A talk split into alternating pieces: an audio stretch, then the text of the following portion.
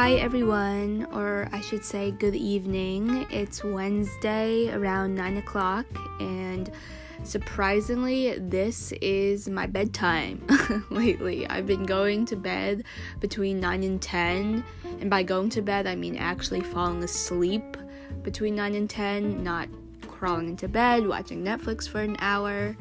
And yeah, that doesn't seem like the bedtime for someone who's about to turn 22 in 2 days, but that's just where we're at right now. So I do have a bit of a career update for you, and that leads me into the topic of tonight's podcast. I don't know how long it's going to be since I really am getting quite tired, but that is rejection. So, yeah, I'm just going to talk about it, let you know what my feelings are, and call it a night.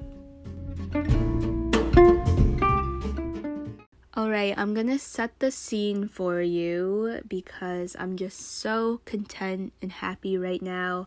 I'm on my bed. I have Big Little Lies next to me.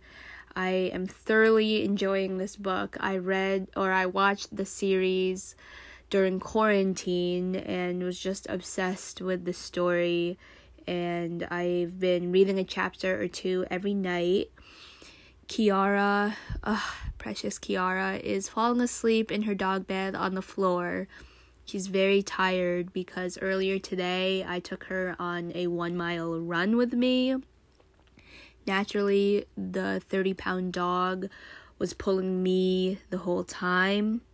So that made me feel really good about my fitness.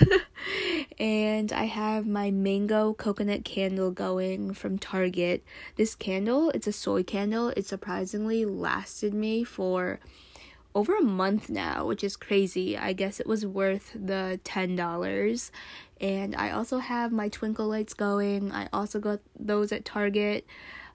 For senior year, I just love how they brighten up the room and really set the mood. So yes, the only thing missing is a cup of sleepy time tea, but I'm already pretty sleepy, so I don't think that is necessary tonight. I am really probably going to finish blabbing in about 15 minutes and call it a night. Before jumping into the episode, I'm of course going to share my co-star. Yesterday's was really accurate. I looked at it and I said, damn, that is exactly how I'm feeling. And the one today kind of just surprised me. I didn't quite know what to make of it, but I thought it was interesting. Hold on, it is loading. The Wi-Fi in Sandgate is really a hit or a miss. I've had to reset it probably 5 times today, and it's definitely not ideal for working from home. But yeah, I'm just doing my best, and my coworkers have been very patient during these Zoom calls. Okay, so the co-star today says, ask yourself if you are in love with someone who is colder than you. Yeah, so I don't think I'm in love. Actually, I know I'm not in love. And colder is a really interesting word to describe someone. I don't think I'm a particularly cold person, but if I'm not vibing with someone, then I definitely will act a little more reserved and just, I don't know if off-putting is the right word, or I'm just a little more cautious, you could say. But yeah, I'm not in love at the moment, so my hope is that I'm not in love with someone who's colder than I am. I would like to think I'll fall in love with someone who matches my temperature in that regard, but that's just not, I don't think, in the foreseeable future.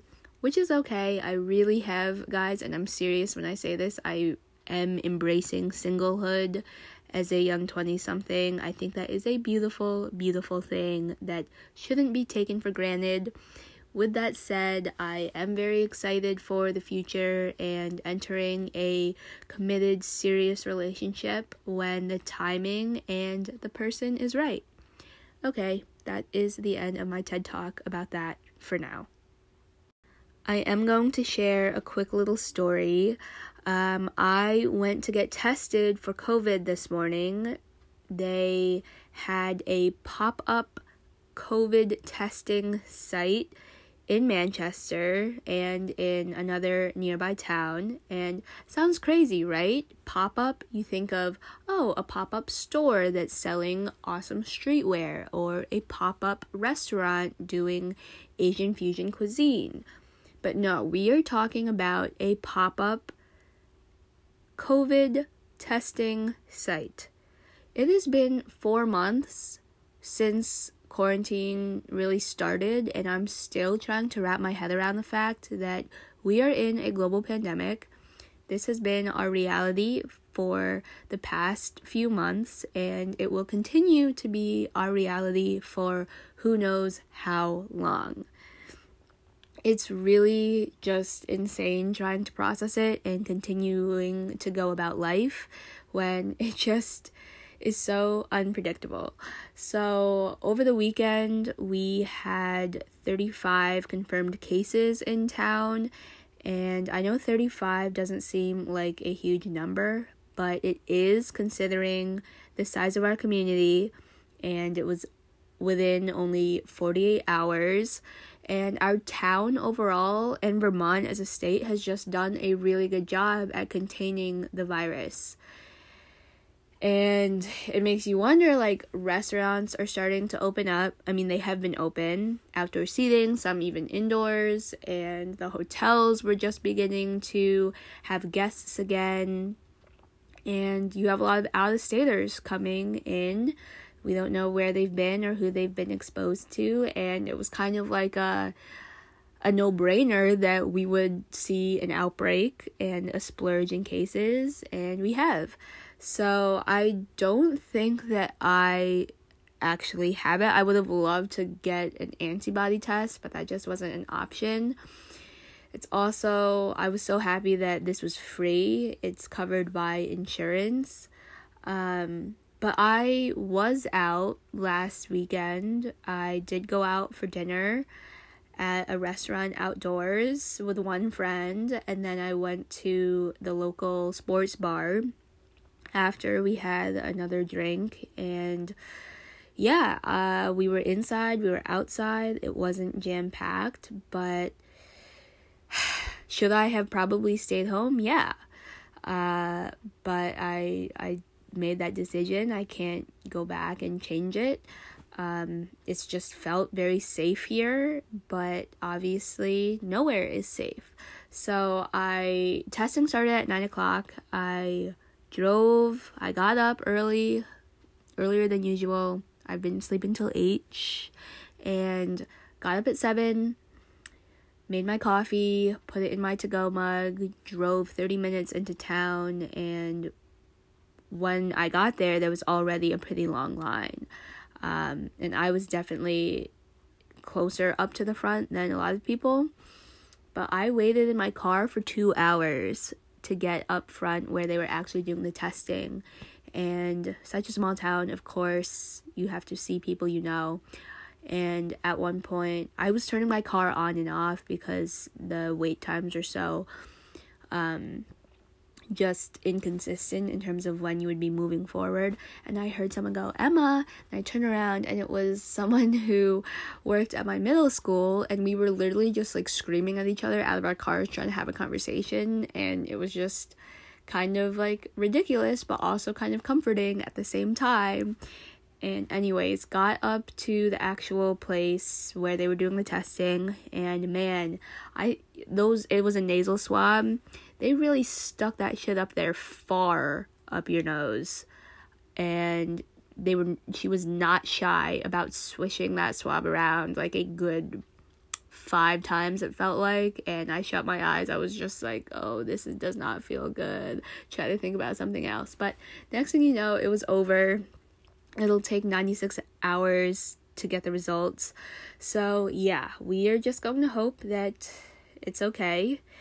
And it will be really interesting to see what the overall results are for everyone who was tested, because I'm sure there are more than 35 cases in our town. So it's been about 2 weeks since I had my final round of interviews for jobs at 2 different agencies, very similar roles, junior copywriter, and that 2 weeks ago, that was for heading into 4th of July weekend. So it was a really hectic week. I was also traveling to Maine then, and I was really hopeful that the interviews went well and would lead to a potential offer. So last week, like I talked about in my episode about burnout, I was just a very anxious person. And this week I said, okay, stop checking your email every 5 seconds. Just, you will hear something eventually. So radio silence last week, radio silence again at the beginning of this week. And finally today I got an email from the recruiter of one of the agencies who reached out to me initially and set up all the interviews. And by all the interviews, I mean, like, I talked to at least 5 people from this agency, 5 creatives. And she sent me an email. It was really short. And you can pretty much tell when an email is short that it's not the news, perhaps, that you were expecting. And it essentially said, the team loved meeting you. Thank you so much for your time and dedication, but we've chosen to move forward with another candidate. And it was definitely, I felt that kind of sinking feeling in my stomach. It's not even like I was dying. This was my end-all, be-all dream job, but it was a job that I was excited about. And I mean, really, any lead right now is something to hype yourself up about and feel proud of. So to not be able to get that offer definitely stung a little bit. And I mean, let's be honest, rejection in any form sucks. Like, I remember getting rejection letters from colleges and rejections from guys here and there. Like, it's hard when you think that it's personal, and most of the time it is not personal. There are so many other factors involved.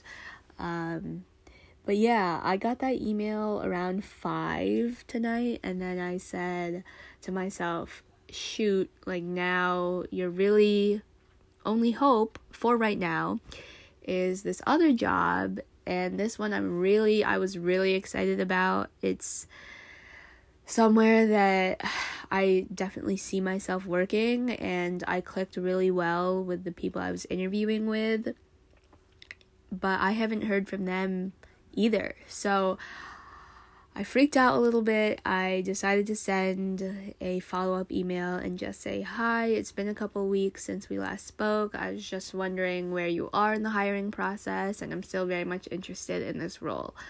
So yeah, I did that, hoping to hear back tomorrow or sometime this week. Even if it's a no, like, I just want to know that it's a no, so then I'm not just sitting here wondering what the possibilities are, because that's just not really efficient or effective.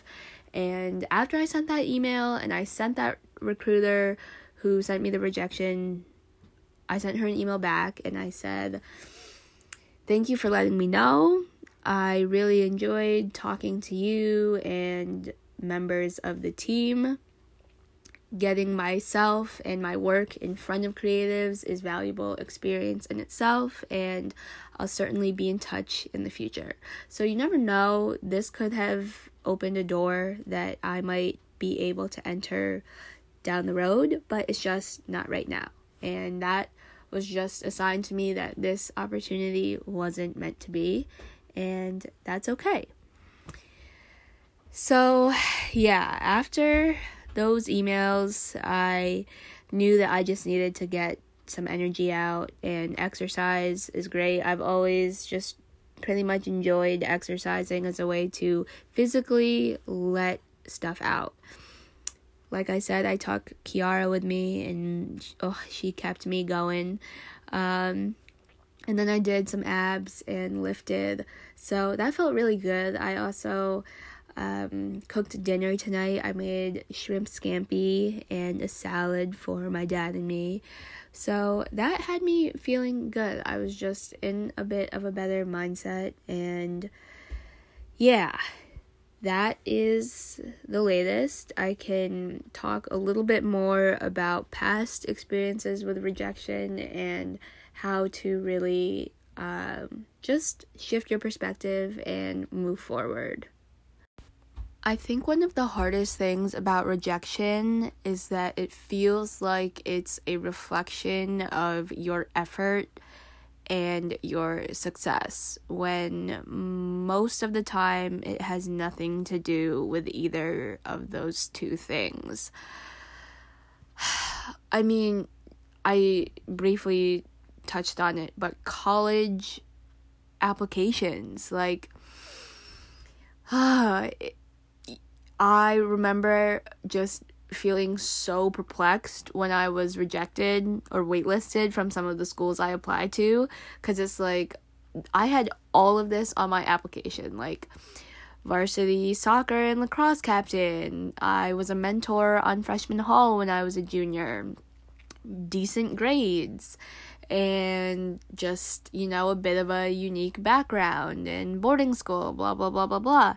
And to not feel recognized or worthy enough for a school just was like, well, what else could I have possibly done? And that's when it really comes down to the fact that if an institution or an organization or company, whatever, isn't seeing what you bring to the table and valuing you for your talent and personality an experience, then it's not the right fit and it wasn't meant to be. So that was probably my first taste of, I don't want to say first, but pretty significant taste of rejection as a teenager. And one too that I think about a lot is Fulbright. Like, I put months into that application. I thought that I had a really good shot at it. Again, the experience that I've had at Marist and my passion for traveling and storytelling, returning to a continent that I have roots in, and then I lived with girls from Thailand last summer. I really thought the stars were aligning for me to go teach English in Thailand for a year. And I got the email that I didn't make it into the final round. And I just felt, that one stung a lot, actually. I just felt kind of defeated. Like, I really wanted this, and I thought it was going to work out, but it didn't. And that's another thing to remember with rejection is, like, when we pour our hearts into something, we almost, I want to say, expect a high return on investment, and that's just not how life works. Like, you can dream and wish for something and work really hard for it, and it still doesn't happen. And just realizing that and acknowledging that is, I think, one of the hardest parts about rejection. So on a lighter note, something, again, rejection, but just in a different scenario. I thought this kid was really cute last year on move-in day. I'd never seen him before. And I remember, looking at him a lot. We were on trucks, moving freshman stuff into their dorms, and he was someone that he was at the place where we would go pick up stuff. So I saw him multiple times that day, and I found this man's on Instagram. I know, such a creep, but everyone does it that day. And I followed him on Instagram. He followed me back. One night, maybe I had a little liquid courage, I DM'd him and I just said, I don't even know what I said. I'm too embarrassed to go look. I think I said, like, hi, I think you're really cute. I was wondering if you wanted to get coffee sometime.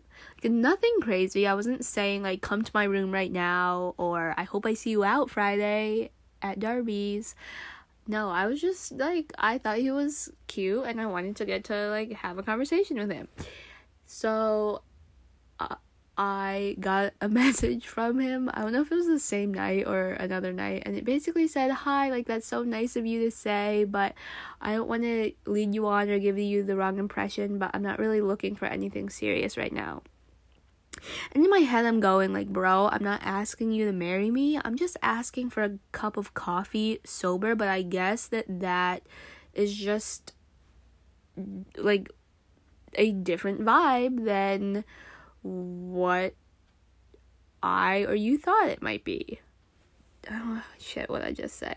Anyways, I wasn't expecting a cup of coffee to be like, please be my boyfriend. I was just really curious to get to know him. I guess that is just not how people go about it anymore. At least people at Marist College on the campus. Some people might, I really don't need to go down that rabbit hole. Anyways, I just remember after that being like, what the hell?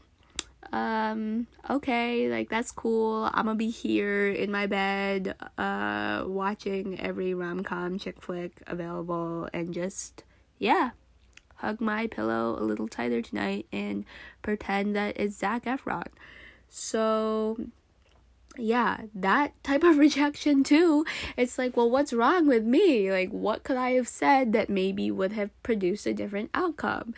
And that's the problem. Like, you can't go down the what if with rejection. Like, it happened and it's time to move on.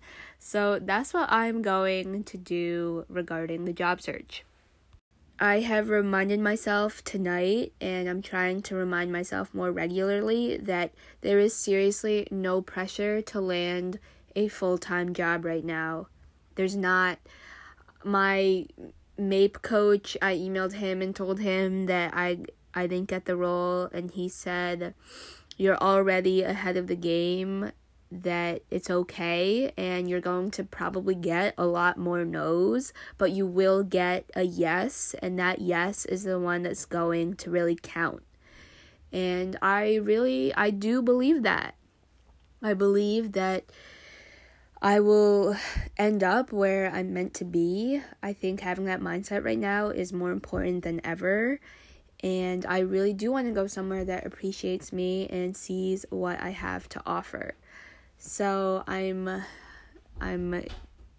thinking optimistically now. This is behind me. I'm still grateful that I even got the interviews and got to speak to those people. And the recruiter said that she'll keep her eyes open for future roles that I might be a good fit for. And yeah, you never know what's going to happen.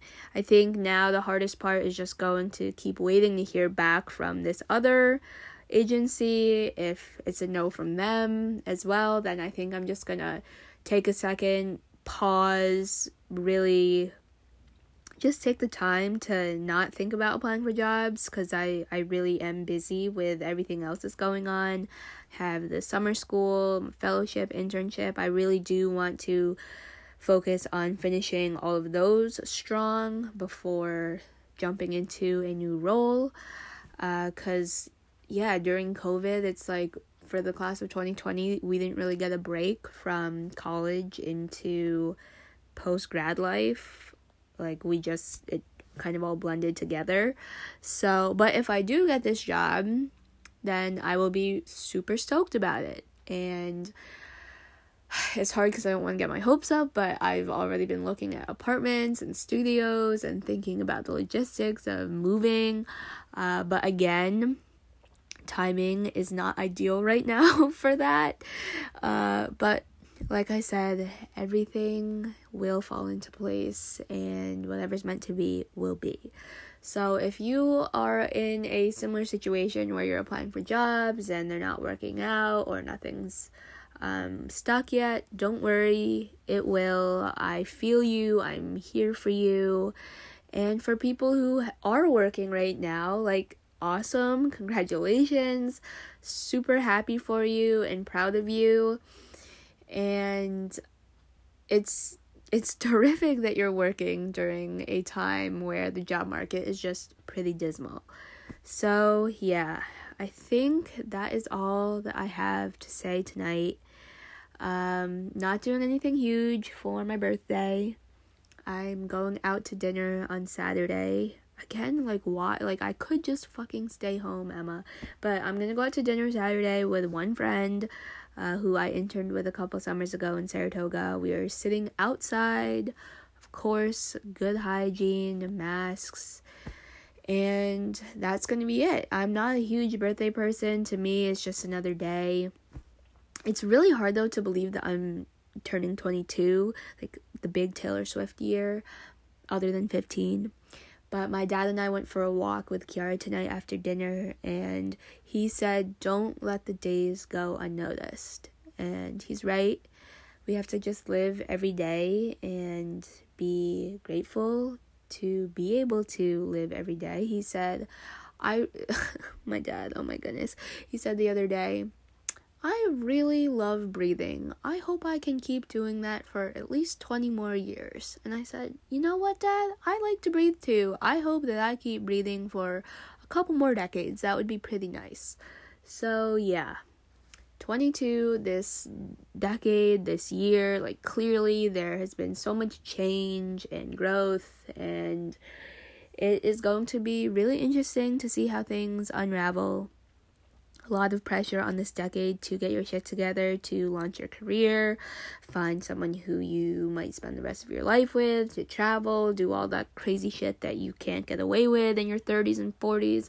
Colleen said to me that a guy told her at work, like, really start your life when you're 35. And I'm like, wow, our lives would be so different if society said start your life at 35. Anyways, I digress.